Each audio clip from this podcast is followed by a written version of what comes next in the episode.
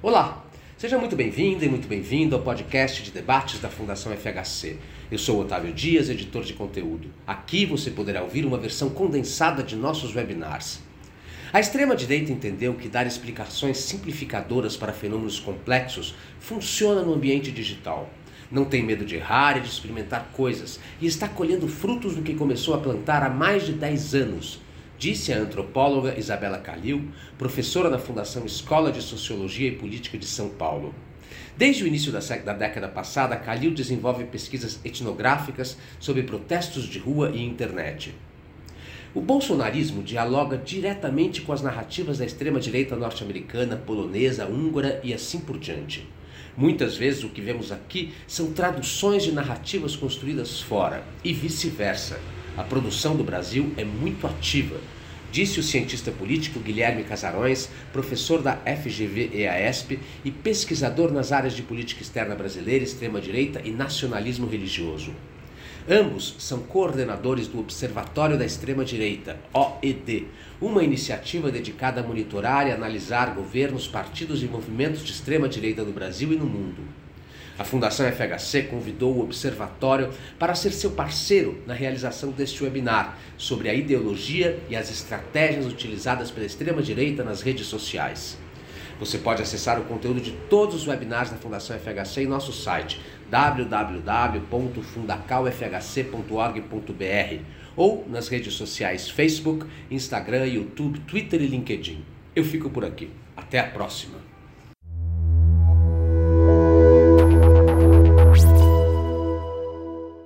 Acho que nenhum de nós é, imaginou, pelo menos no início é, da sua vida profissional, que em algum momento, em alguma é, é, etapa da sua trajetória, transformaria a extrema-direita é, global e nacional em objeto é, central do seu estudo. A não ser que fosse para falar do passado, enfim, para fazer, para fazer história. Né? Mas o fato é que é, a história prega peças e hoje nós estamos aí diante é, de uma extrema-direita que é organizada internacionalmente e que tem presença forte no Brasil. O Brasil é um tabuleiro importante do da extrema-direita nacional. É evidente que em, em cada um dos países há tonalidades próprias, há adaptações próprias, mas existe um certo padrão comum.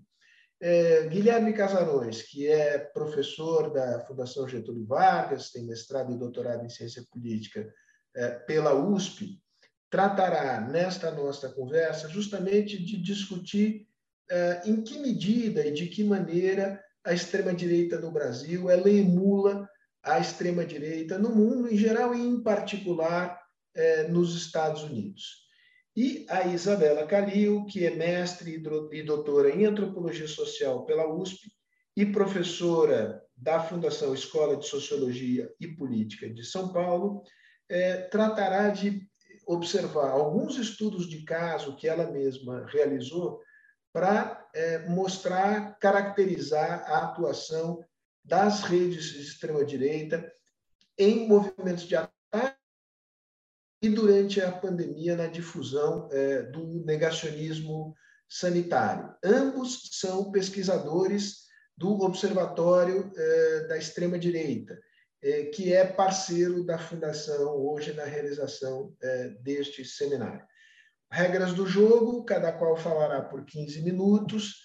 Me parece que a ordem é Guilherme primeiro e Isabela depois então, eu paro por aqui, fico com os ouvidos abertos aqui para escutar o que vocês têm é, a dizer. Guilherme, a palavra é tua por 15 minutos. Boa tarde, Isabela. Que bom estar aqui contigo. Bom, é um prazer poder participar e falar a um público tão seleto como da Fundação Fernando Henrique Cardoso. Já participei de vários eventos da Fundação como audiência e agora poder falar nesse, nesse palco também me, me agrada muito, me deixa muito honrado. É, Isabela e eu somos pesquisadores e coordenadores do Observatório da Extrema-Direita, que é uma iniciativa criada é, por um colega nosso, Davi Magalhães, lá em 2019, que é um dos primeiros estudiosos da extrema-direita no Brasil, desde 2015, 2016. Ele vem acompanhando à extrema-direita, e aí é, tanto Isabela quanto eu, a gente também vinha convergindo as nossas pesquisas para esses temas ligados à ascensão da extrema-direita brasileira e mundial. E aí o Davi nos convidou, o Davi, que é professor da PUC de São Paulo, da FAP, nos convidou para encabeçar essa iniciativa, que começou, Sérgio, como um perfil nas redes sociais. A gente não imaginava nem a extensão e o potencial que a gente teria de, de produção de conhecimento em torno dos nossos objetos de pesquisa. E qual não foi a nossa surpresa quando o observatório estourou? Então, em 2020, a gente já tinha mais de 20 mil seguidores no, no Twitter, a gente abriu é, perfis em outras redes também, é, até para atender a essa demanda crescente por conhecimento específico a respeito da extrema-direita e dessas interconexões entre Brasil e mundo. A gente vê é, que, que se trata de um movimento super enraizado e interconectado globalmente. Então, a, gente passou a dedicar o observatório não só é, ao mero monitoramento dos passos da extrema-direita cai e, e acolá, mas também juntar um grupo grande de pesquisadores. Hoje já são mais de 30 entre pesquisadores sêniores e estudantes de graduação que fazem iniciação científica. A gente tem 30 pessoas tentando rodar ainda artesanalmente uma máquina aí de pesquisa a respeito da extrema-direita aqui no Brasil.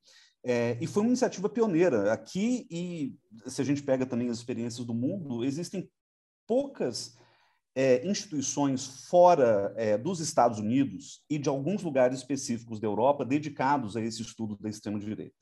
Tanto porque se trata de um objeto é, é, velho e novo, né? como você mesmo disse, a gente está não falando de história, mas sim do presente. Então, você tem uma novidade nesse objeto hoje que tem aparecido em tempos um pouco distintos em cada lugar do mundo.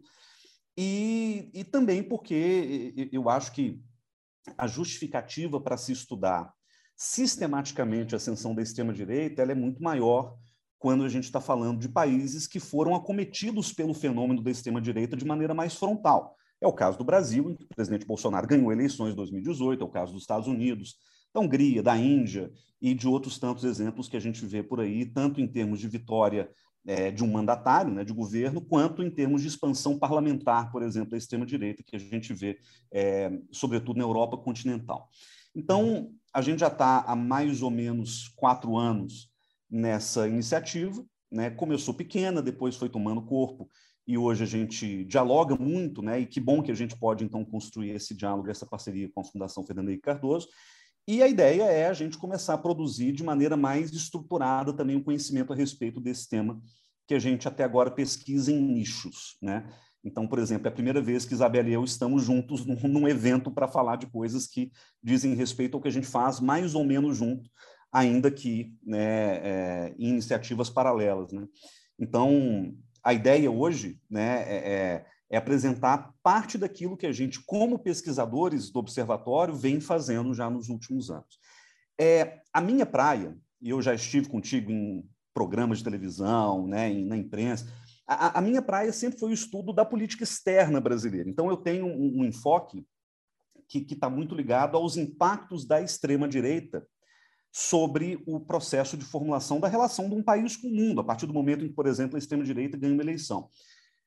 Porém, é, é muito difícil a gente embarcar num estudo sobre a extrema-direita sem levar em conta alguns elementos constitutivos que já vêm sendo discutidos é, no plano teórico já há algum tempo. É, por exemplo, é, a, a, relação de extrema-direita e redes sociais e que impactos que isso tem sobre a própria dinâmica política né, que a extrema-direita impõe numa determinada democracia. Então, eu também, desde 2018, né, um pouco antes da eleição é, em que o presidente Bolsonaro foi eleito, eu venho me dedicando também a esse mapeamento da extrema-direita brasileira e das suas conexões com o mundo, é, da perspectiva das redes sociais. Ou seja, é, eu estou pensando política externa do mesmo jeito, mas eu estou olhando para a política externa a partir dos seus atores sociais, né? Do, da maneira como essas redes são construídas não só oficialmente, a gente vê o Brasil sendo sede hoje de CEPAC, né, que é, a, é, é, é, o grande evento conservador americano, a gente vê o Brasil encabeçando o tal do Foro de Madrid, que é uma espécie de oposição à direita do Foro de São Paulo, etc. Mas a gente também vê uma rede muito vasta de atores digitais, de, de, de empreendedores digitais, de políticos, etc., se con conectando e construindo uma espécie de rede transnacional de extrema-direita, e é sobre justamente esse ponto que eu quero é, tratar na minha fala de hoje. É, eu, eu fiz aqui uma coisa muito visual, né? Até perguntei para o pessoal da organização se eu podia apresentar, porque eu não queria deixar de mostrar algumas coisas que eu acho que são interessantes para a gente poder localizar a extrema-direita brasileira num contexto internacional, e eu gosto dessa foto aqui, que é a foto de, de abertura do, do, do, da minha apresentação, que eu sempre uso, que é uma, um meme que circulou lá em 2018, que era o Bolso Trump, né? Mas o Bolsonaro e o Trump, a partir de uma linguagem gamer, talvez de um gamer um pouco mais velho, de meia idade, que é o meu caso, por exemplo, que joguei muito Street Fighter na, na adolescência. Mas é essa linguagem, é, são essas referências, né? De, de, de videogame, né, de memes contemporâneos, de cultura popular, que vão, de alguma forma, abastecer e ajudar a viralizar a presença da extrema-direita nas redes sociais. Né? É, eu acho que a primeira coisa que, que deve se dizer, é, de maneira muito, muito objetiva, é que a gente não consegue pensar na extrema-direita brasileira e muito menos no movimento bolsonarista, como a gente veio a chamá-lo né, nesses últimos anos, sem contextualizá-lo né, nesse, nessa bolha das redes sociais. As redes viraram uma espécie de espaço privilegiado da construção de narrativas que ajudam a sustentar esse extrema-direita brasileira, ajudam a dar vazão ao bolsonarismo, às teses conspiratórias do bolsonarismo, e isso, é, é, quanto mais a gente estuda, mais a gente descobre essas interconexões, dialoga diretamente com as narrativas que são pensadas pela extrema-direita americana, polonesa, húngara, italiana e assim por diante. Ou seja, muitos dos memes que são fabricados aqui no Brasil, às vezes são traduções de referências ou de narrativas construídas lá fora. E vice-versa, como o Brasil é um país muito ativo, né? É, não sei se a Isabela se lembra disso, mas o Brasil ele tem, tem gente na, nas redes que considera o Brasil o, o, o vencedor da, da, guerra mundial dos memes. Né? O Brasil é um país que tem aí uma produção memética muito ativa inclusive com reconhecimento internacional. Então, acho que é, também o, o funciona do outro lado, né? muita gente traduzindo memes brasileiros para ajudar a sustentar a narrativa da extrema-direita alhures, por assim dizer. No caso do Brasil, é, os grupos que, que se articulam online, né, nos espaços digitais, sobretudo nos espaços digitais públicos, tipo Twitter, Facebook, redes sociais de uma maneira geral, eles operam a partir de quatro etapas integradas, que são a emulação, a adaptação, a coordenação e a legitimação. A emulação, como o Sérgio até é, falou na fala introdutória, ela ocorre a partir da reprodução de ideias estéticas e performances da extrema-direita global, especialmente da alt-right americana, é, tropicalizando-a e traduzindo-a para a realidade brasileira. Então, você tem aí um, um exercício de reprodução permanente da linguagem dessa extrema-direita global pensada e adaptada para cá. A adaptação, que é um passo posterior à mera emulação, envolve muitas vezes traduzir esse conjunto de símbolos e práticas para a realidade brasileira, contextualizando-a é, nas referências que a gente conhece. Né? Então, muitas vezes não basta simplesmente traduzir a narrativa, a gente tem que colocar a narrativa dentro de um contexto específico, e isso também é uma atividade a que a extrema-direita da sede se ocupa. O terceiro passo é a coordenação, que pressupõe algum grau de articulação funcional entre grupos e entre membros de um grupo. Ou seja, os grupos bolsonaristas, por exemplo, que ocupam o espaço digital, eles dialogam entre si. Então, grupos que representam movimentos muito distintos, eles se comunicam, eles se coordenam de alguma forma. E isso pode acontecer tanto entre grupos quanto entre membros de um grupo. O que, que eu quero dizer com isso? É, tanto, por exemplo, médicos bolsonaristas podem dialogar diretamente com influenciadores digitais bolsonaristas ou com jornalistas bolsonaristas, né, que fazem parte desse ecossistema, quanto em cada grupo a gente consegue ver algum tipo de hierarquização. Então, você tem os formuladores de narrativa, você tem os reprodutores de narrativa, você tem aqueles perfis fakes que muitas vezes simplesmente ajudam a amplificar esse processo e assim por diante. E, por fim, existe o passo da legitimação que se dá né, tanto em termos de é, a dinâmica das redes sociais é curtida, é retweet, são seguidores. Então, quanto mais inflados esses perfis são, mais legítimos eles acabam sendo dentro do nicho onde eles operam. Você tem um mecanismo de corroboração interna que é interessante, né? É, é o Trump dando retweet em perfis supremacistas brancos, quando ele ainda estava no Twitter, é o Bolsonaro dando retweet em perfis falsos, mas que ajudam a construir uma determinada narrativa que o interessa e assim por diante. E existe, e existe também a validação que a gente chama de externa, ou seja, a gente começa a perceber no monitoramento dessas redes de extrema-direita que os retweets e as curtidas é, também acontecem em nível transnacional, ou seja, algo que, digamos, deputado Eduardo Bolsonaro posta vai ser retuitado por um perfil de extrema-direita polonês ou argentino ou americano, e isso acaba ajudando a amplificar e a legitimar internacionalmente determinadas narrativas. O caso brasileiro é um caso é, é sedimentação nas redes sociais que antecede a mera emulação do alt-right americana. Eu, eu localizo né, o Olavo de Carvalho como o pai dessa extrema-direita brasileira atual, seja em termos de símbolos, de ideias ou de performances, porque muito antes desse espaço ser plenamente ocupado pela extrema-direita, o Olavo já estava, é, vamos dizer, abrindo essas trilhas. Desde 2008, 2009, é, muito ativo em determinadas redes sociais. Aqui uma comunidade do Orkut, por exemplo, de 2004, em que já havia ali uma presença de olavistas e anti-olavistas no, no, no primórdio das redes sociais. E uma das maneiras pelas quais Olavo de Carvalho ajudou a, a, a penetração e a consolidação dessa extrema-direita nas redes foi por meio dos famosos Google Hangouts, quando, lá em 2013, por exemplo, ele começa a convidar personalidades que vão desde a família Bolsonaro ao Lobão, ao príncipe, entre aspas, né, Luiz Felipe de Orleans e Bragança, influenciadores como Leandro o Bia Kisses, que depois virou deputada, quer dizer, toda essa turma já estava, de alguma maneira, presente nesses espaços digitais da extrema-direita, desde pelo menos 2013, 2014.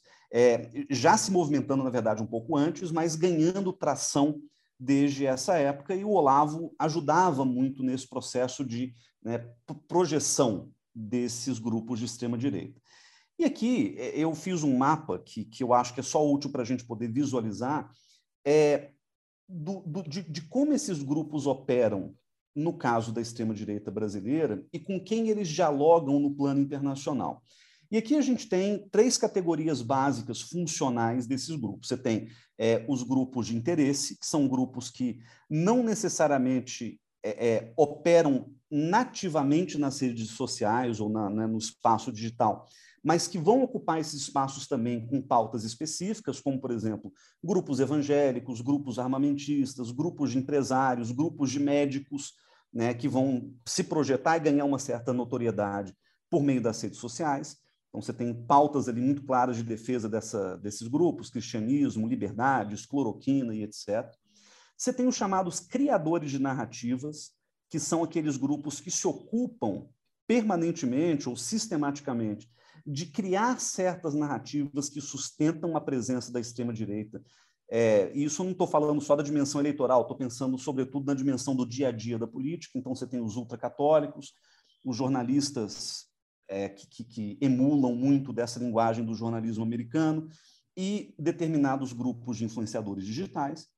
E, por fim, existem os chamados tropas de choque né, da extrema-direita, que são aqueles que vão é, não necessariamente criar narrativas ou, ou é, é, trazer algum interesse material à discussão, mas eles vão, sobretudo, potencializar e disseminar de maneira muito eficiente, sobretudo por meio de memes, por meio de linguagens ligadas a certos grupos jovens, etc., que são os Vaporwave, no caso do Twitter, que é um que mudava emulando uma certa estética retrô dos anos 80, os gamers ou os otaku, e os robôs do Bolsonaro, que é uma turma que ora é verdadeira, ora não é, e a gente nunca sabe distinguir claramente os perfis de pessoas legítimas ou não, mas são aquelas pessoas que é, se passam por cidadão, cidadãos normais, cidadãos comuns, e que vão ajudar a consolidar e a disseminar essas narrativas criadas pelos grupos. E, para concluir, O que eu acho interessante desse, dessa dinâmica é que, além de haver uma coordenação muito forte entre os grupos, existe, como eu comentei, uma emulação permanente de linguagens que foram produzidas em outros lugares. Então, por exemplo, as lideranças evangélicas emulam muito a linguagem das lideranças evangélicas norte-americanas. A gente vê não só uma importação de é, linguagem e de estética, mas também uma importação de pautas, evangélicos, por exemplo, não discutiam sistematicamente a questão do aborto no Brasil até pouco tempo atrás. Essa não era propriamente uma pauta das lideranças evangélicas e passou a ser a partir do momento em que se descobriu que esse tema mobiliza muito e polariza muito a discussão. É, e o laboratório norte-americano nos ajudou a, a pensar isso. Você tem os armamentistas que emulam, e aí, Sérgio, a gente pode ver, inclusive, na, na, na própria linguagem, nos argumentos, etc., eles emulam os discursos da National Rifle Association americana, que é o grande lobby de arma americano, eles estão sendo importados, né, esses discursos para o Brasil, e aí você tem figuras que vão ajudar também a consolidar essas narrativas, tipo a Lauren Burber, a, Major, a Marjorie Taylor Greene. É, você tem, no caso dos médicos, né, e aí é difícil traçar, a Isabela é, vai falar um pouco mais, talvez, sobre isso, mas é, por exemplo, os nossos médicos importaram muitas das narrativas dos American Frontline Doctors, que foram os primeiros grupos pró-cloroquina e anti-vacina que a gente teve né, ali nos Estados Unidos. Os empreendedores têm aí uma, uma coisa interessante, que eles emulam não necessariamente a linguagem da extrema-direita das redes, mas um discurso pró-mercado reaganista dos anos 80, que na, nas redes também tem uma certa atração, mas no caso aqui é, é uma coisa talvez menos conectada à realidade específica das redes digitais. Os ultracatólicos brasileiros, esse é um caso curioso, né? eles são majoritariamente monarquistas, então existe um elemento nativo muito forte desse grupo que não tem exatamente relação com os Estados Unidos, por exemplo, onde monarquia e catolicismo não são exatamente temas muito centrais, mas eles vão beber da fonte de movimentos tradicionalistas na Polônia, na Itália, é, nos Estados Unidos, mas também na Hungria, você tem ali grupos ultracatólicos que vão se é, retroalimentando. Inclusive, grande parte dessas narrativas supercatólicas que o bolsonarismo é, reproduz vão ganhar muita força nas redes polonesas, por exemplo, então você tem uma proximidade muito grande desses grupos. Os jornalistas vão beber da fonte da Fox News, obviamente, mas é, a gente tem também as nossas versões tupiniquins do Breitbart, que era o movimento do Steve Bannon, né, do, do Alex Jones Infowars, do One American News, que são grupos mais radicais ainda de imprensa ou de imprensa paralela nos Estados Unidos e que ganham também força aqui no Brasil a partir dessa adaptação.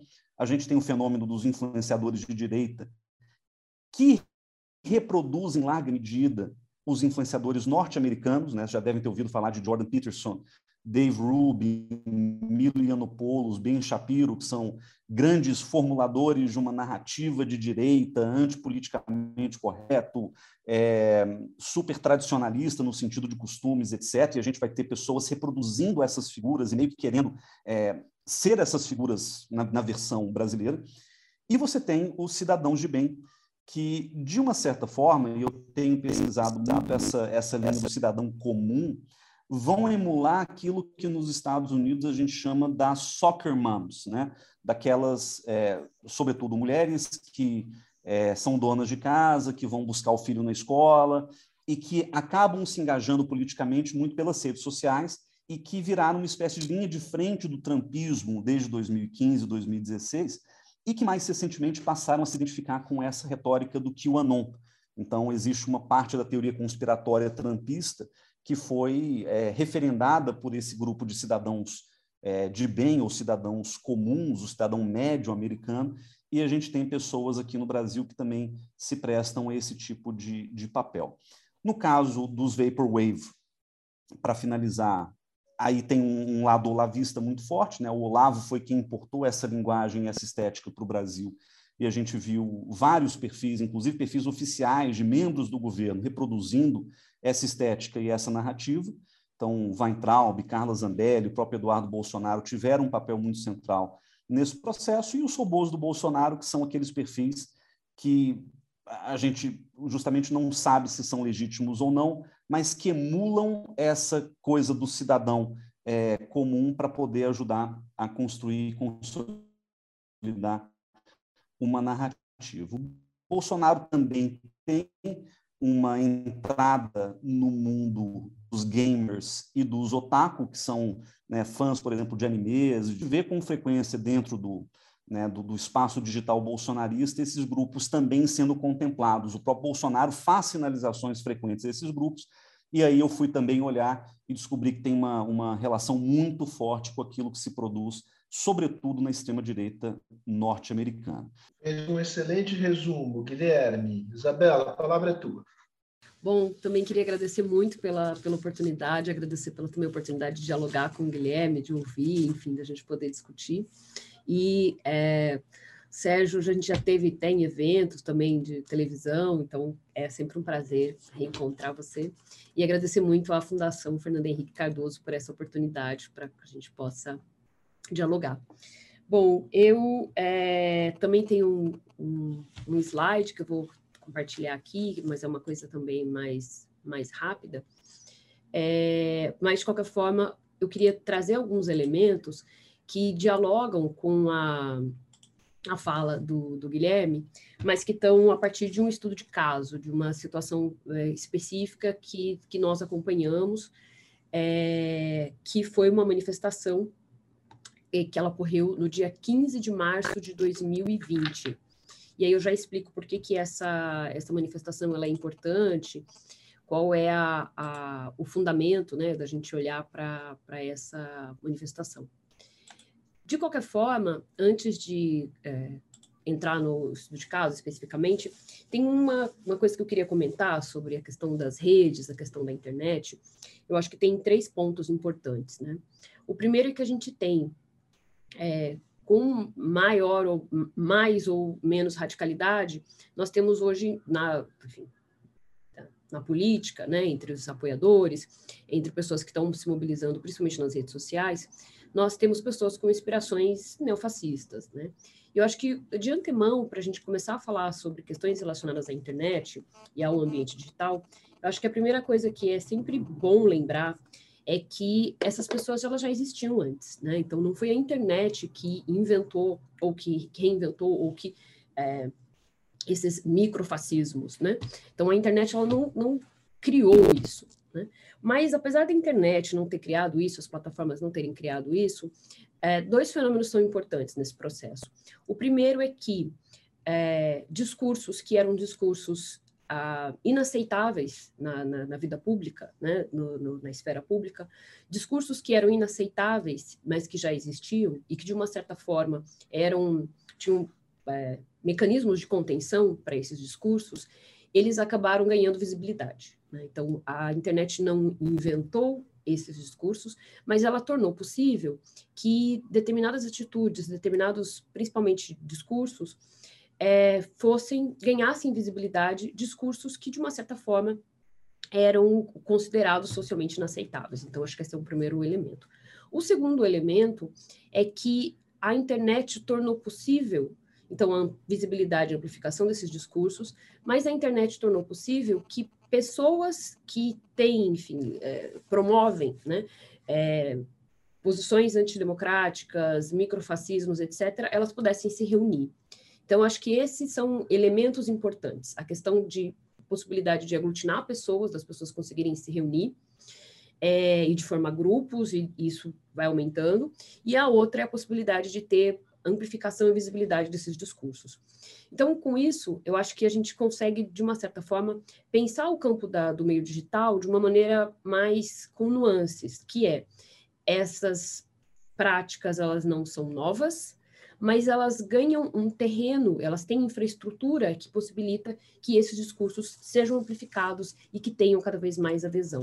E aí um fenômeno que a gente tem até os anos de 2010 era o fenômeno desses discursos ganharem visibilidade, mas é, com o tempo de 2010 para cá, da década de 2010, o que tem acontecido é que a gente tem um outro movimento, que isso sim é novo, que é o fato de temos, por exemplo, jovens, pessoas que passam a aderir a essas posições, passam a participar desses grupos, passam a, de uma certa forma, se educarem a partir dessa perspectiva. Né? E isso a gente vê fortemente, por exemplo, entre os jovens, pessoas muito jovens que passam a usar as redes digitais e passam a se mobilizar a partir né, desses, inclusive de alguns influencers, né, de alguns gurus, como o Guilherme trouxe o caso do Olavo de Carvalho.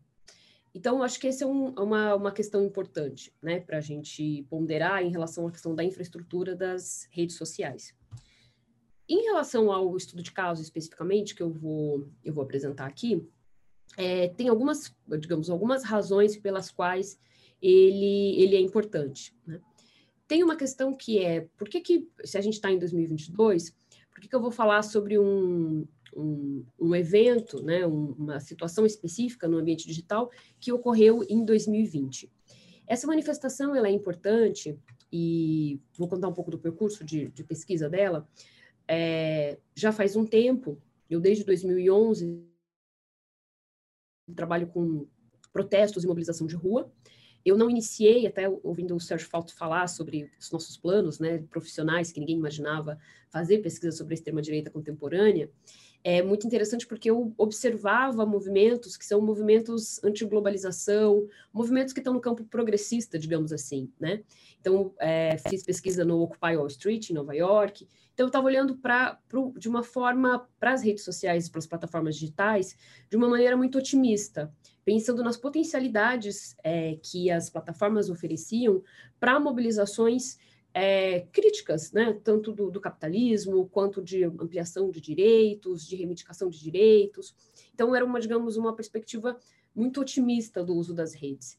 E o que aconteceu é que, com o tempo, é, eu passei observando isso, a observar a resposta de grupos mais conservadores a esse fenômeno. Né? E aí começou a me chamar a atenção inclusive, a resposta e a agenda ambiente digital tinham é, para lidar com progressistas. Então, no final das contas, desde 2011, eu venho trabalhando com questões de mobilização de rua. E a questão de mobilização de rua e internet, elas acabam sendo inseparáveis, pelo menos na pesquisa que, que eu tenho conduzido. Porque muitas vezes em um evento de rua, a gente tem a produção de imagens, a produção de materiais, de conteúdos que o evento de rua às vezes é um evento pequeno, uma mobilização de rua pequena, sem importância, e que às vezes quando a gente olha, a gente às vezes nem entende por que, que aquilo está acontecendo. Aquela performance é um pouco estranha, ela é meio risível. Por que, que as pessoas estão se mobilizando daquela forma? Elas estão se mobilizando porque muitas vezes o objetivo final não é a rua em si, mas sim a performance e a produção de conteúdos que vão alimentar as plataformas digitais muitas vezes por anos. Né? Você tem a produção de conteúdos, por exemplo, que eles vão ser utilizados em diferentes contextos, eles podem ser utilizados por anos. Né?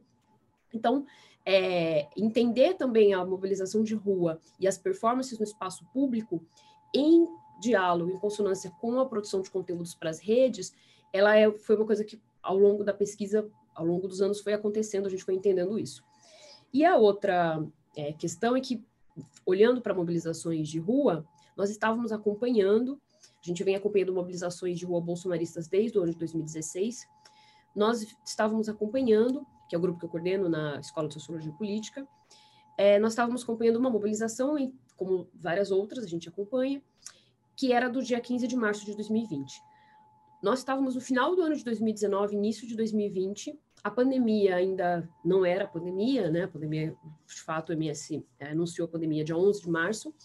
E é, o que acabou acontecendo é que nós estávamos acompanhando a mobilização de rua e também a mobilização de internet.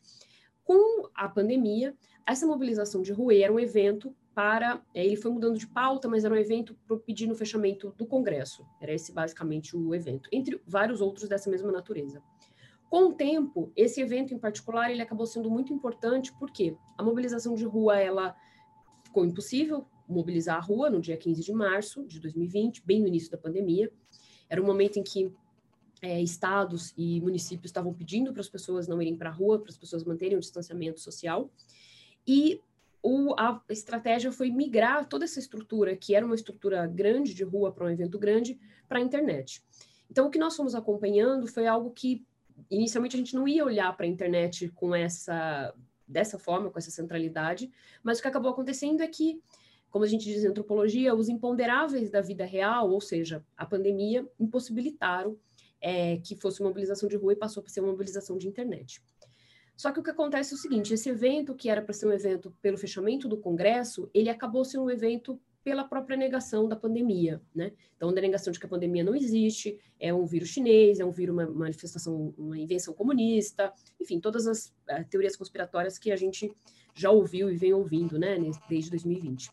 Mas o importante é que nesse evento, como nós estávamos olhando para as é, mobilizações de rua, nós acompanhávamos alguns temas, né? E esses temas se traduziam em hashtags, né? E dentro desses temas que funcionam como códigos, né?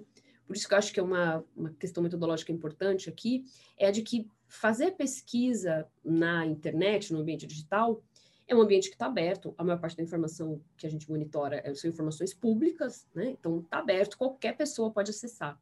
Só que acontece que esses grupos eles funcionam a partir de códigos, porque está aberto, mas você tem que conhecer a chave, o código, porque senão você não consegue nem é, visualizar o que eles estão falando. Né?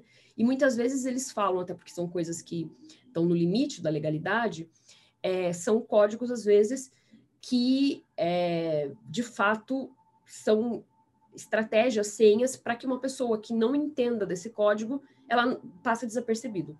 Um exemplo é artigo 142.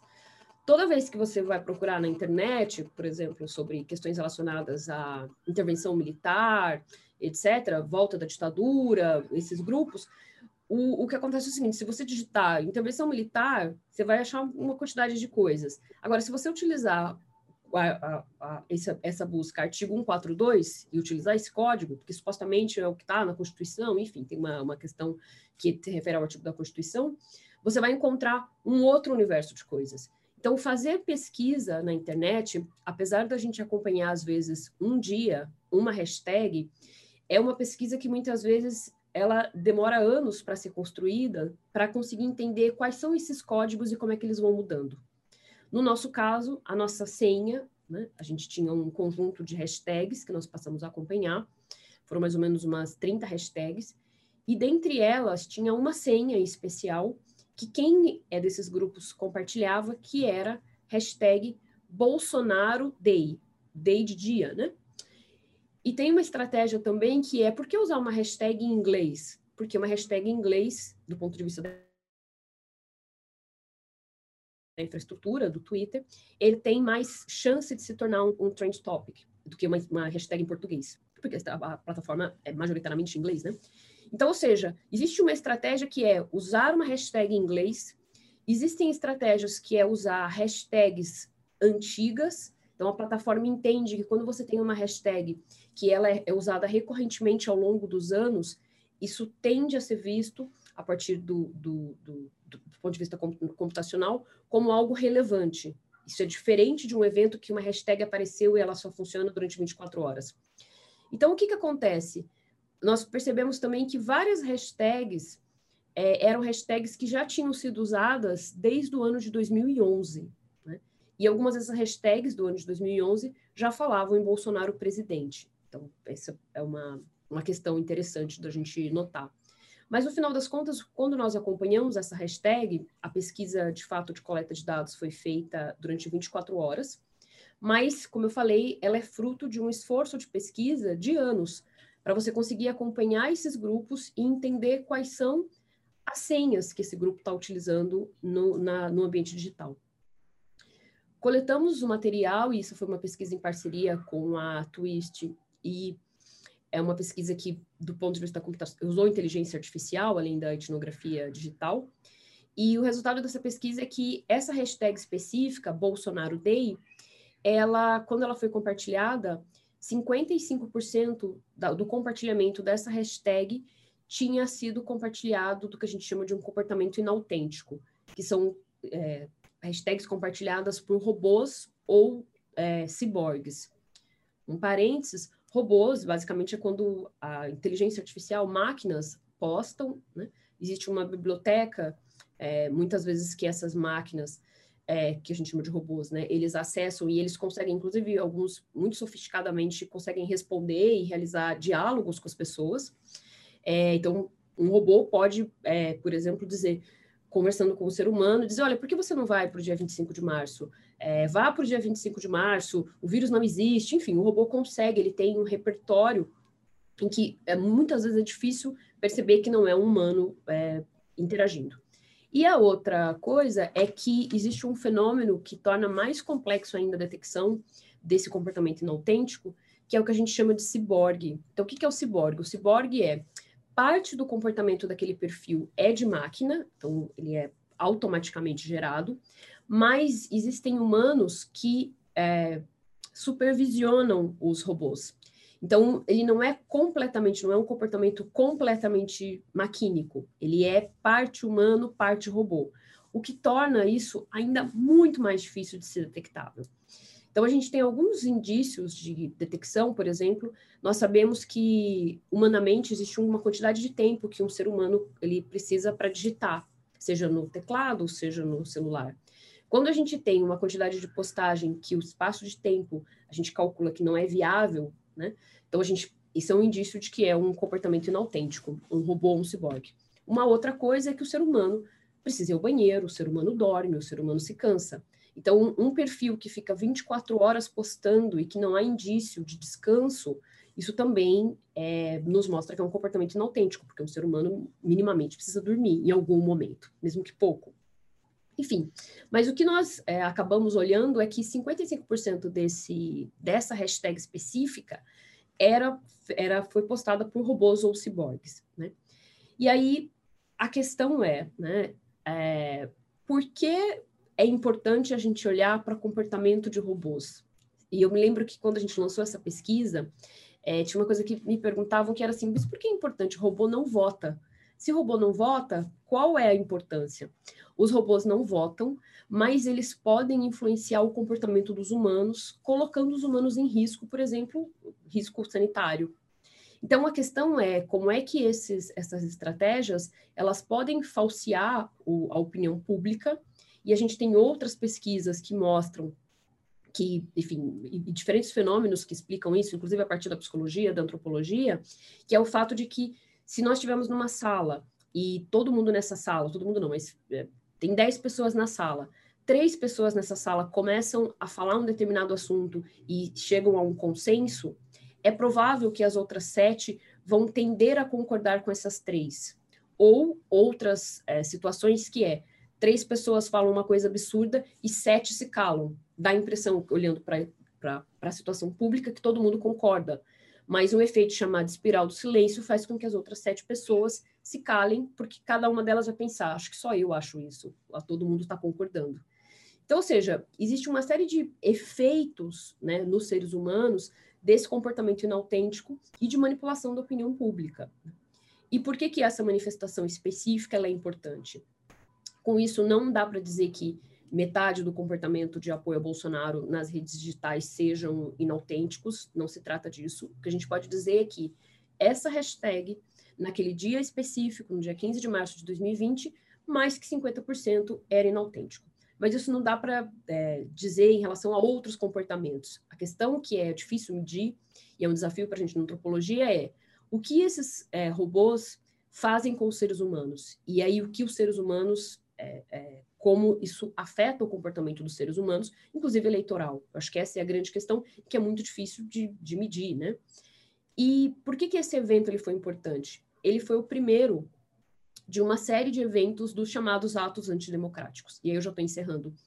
É, os atos, os chamados atos antidemocráticos, começaram no dia 15 de março, esse foi o primeiro evento, ele inaugura os atos antidemocráticos, e esses eventos, eles continuam em processo até hoje com as chamadas motociatas. Né? Então, esses eventos, a gente tem um ciclo longo, e a nossa pesquisa tem olhado para esse ciclo de eventos nas ruas e nas redes, que são os atos antidemocráticos, né? assim chamados, que começam no dia 15 de março de 2020 e inauguram uma tecnologia política bolsonarista. Né? Bolsonaro não utilizava essa, essa tecnologia dessa forma, e ele inaugura, inaugura-se ali um uso de uma tecnologia política que vai sendo aperfeiçoada até chegar hoje em motocicletas que são realizadas nos Estados Unidos, que são realizadas fora do Brasil. Né?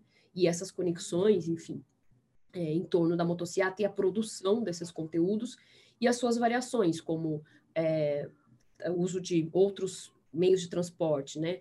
jegue, né? então a jegueada, é, trator, é, enfim, é, tem uma outra que é lancha. Então, você tem um, um uso diferente de meios de transporte para a mobilização e a produção desses conteúdos que vão para a internet de maneira, e aí já encerro, de maneira muito segmentada. Por que segmentada? Porque eles se dão a partir de grupos específicos, canais específicos e códigos específicos. Se a gente não tem a chave, a gente não domina onde estão esses canais, porque são diferentes plataformas digitais e diferentes contextos, e quais são as palavras-chave ou as hashtags, ou aquilo que de fato estão mobilizando essas pessoas, isso parece um emaranhado de informação desconexa e fica muito difícil fazer pesquisa. Né? Então, eu acho que uma, uma questão fundamental, isso é, fico imaginando também nos diálogos com a apresentação do, do, do Casarões, é o quanto é importante a noção de monitoramento, que é olhar para esses fenômenos longamente. Né? Então, quando a gente faz pesquisa sobre extrema-direita, quando a gente fala em dois anos, cinco anos, a gente está falando de um tempo que ele é necessário para que a gente consiga produzir pesquisa e produzir conhecimento a respeito desses grupos, a respeito desses fenômenos. Enfim, é isso. Muito obrigada.